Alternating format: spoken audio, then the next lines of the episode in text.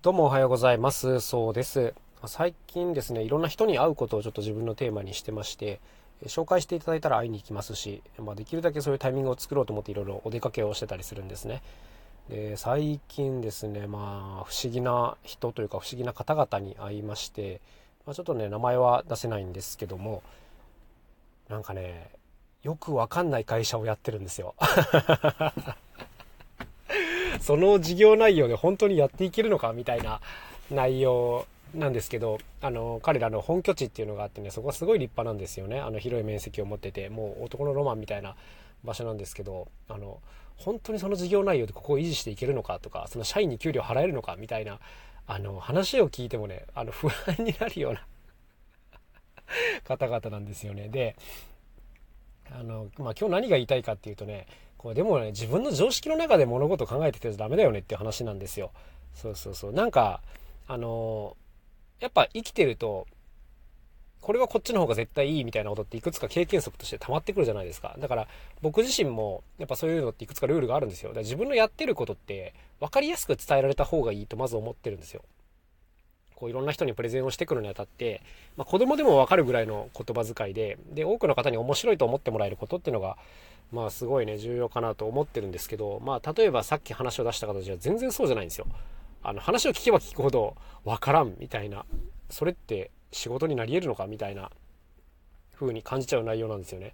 そうそうそう。まあでも、あのギリギリやってるみたいなことを言ってたんで、やってるとは思うんですけど、もう完全に僕の何て言うんですかね、ルールの外にある方々なんですよ。そうそうそうそうそうそう。でね、なんかもう聞けば聞くほど不思議になっちゃうんですけど、でもなんかすごいね、好感を抱いちゃったんですよね。あの変な言い方なんですけど。うん、なんかわけわかんないけどなんか好きだなと思って、彼らには彼らのルールがあってやってるわけじゃないですか。そうそう、あの、良しとするものがあってね。で、それはあの、僕とは全然違うんですけど、うん、なんかでもやりたがってるようにすごい見えるので、なんか、いいよなと思った次第ですね。なんかこういう自分の常識を壊されるような人と出会うっていうのはね、やっぱすごい重要だなと思ってて、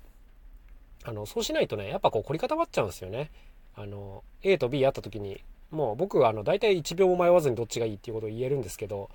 あの、そういう時にね、あの、自分とは全然反対のことを、なんか堂々と言える人っていうのがやっぱり、こう一緒にいて面白い人だなと思うんですよね。うーん。なんかこう、うまく言えない感覚なんですけど、まあ、自分とは違う考え方とか感性を持ってる人っていうのはやっぱりすごい大事にしなきゃいけないよねっていう、まあそういう感じですかね。いやー、よかったですね。もうね、話せば話すほど分かんなくなるんですよ。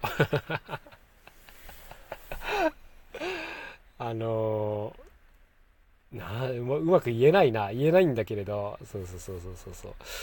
あの、いいですよね。でもね、面白かったなという、そんな感じですね。だからなんかこう、いろんな人がいますよ、世の中には。で、僕はあの、基本的に攻撃的な人とかは全然好きじゃないんですけど、まあそうじゃない中で、なんか面白そうな人というのはね、あの、自分とは違うことをやってればやってるほどなんか、こう、会って話してみたいなと、まあ思うわけですよ。はい。で、これ、なんかあの、ふわっとした、つかみどころのない話になってしまって申し訳ないんですけど、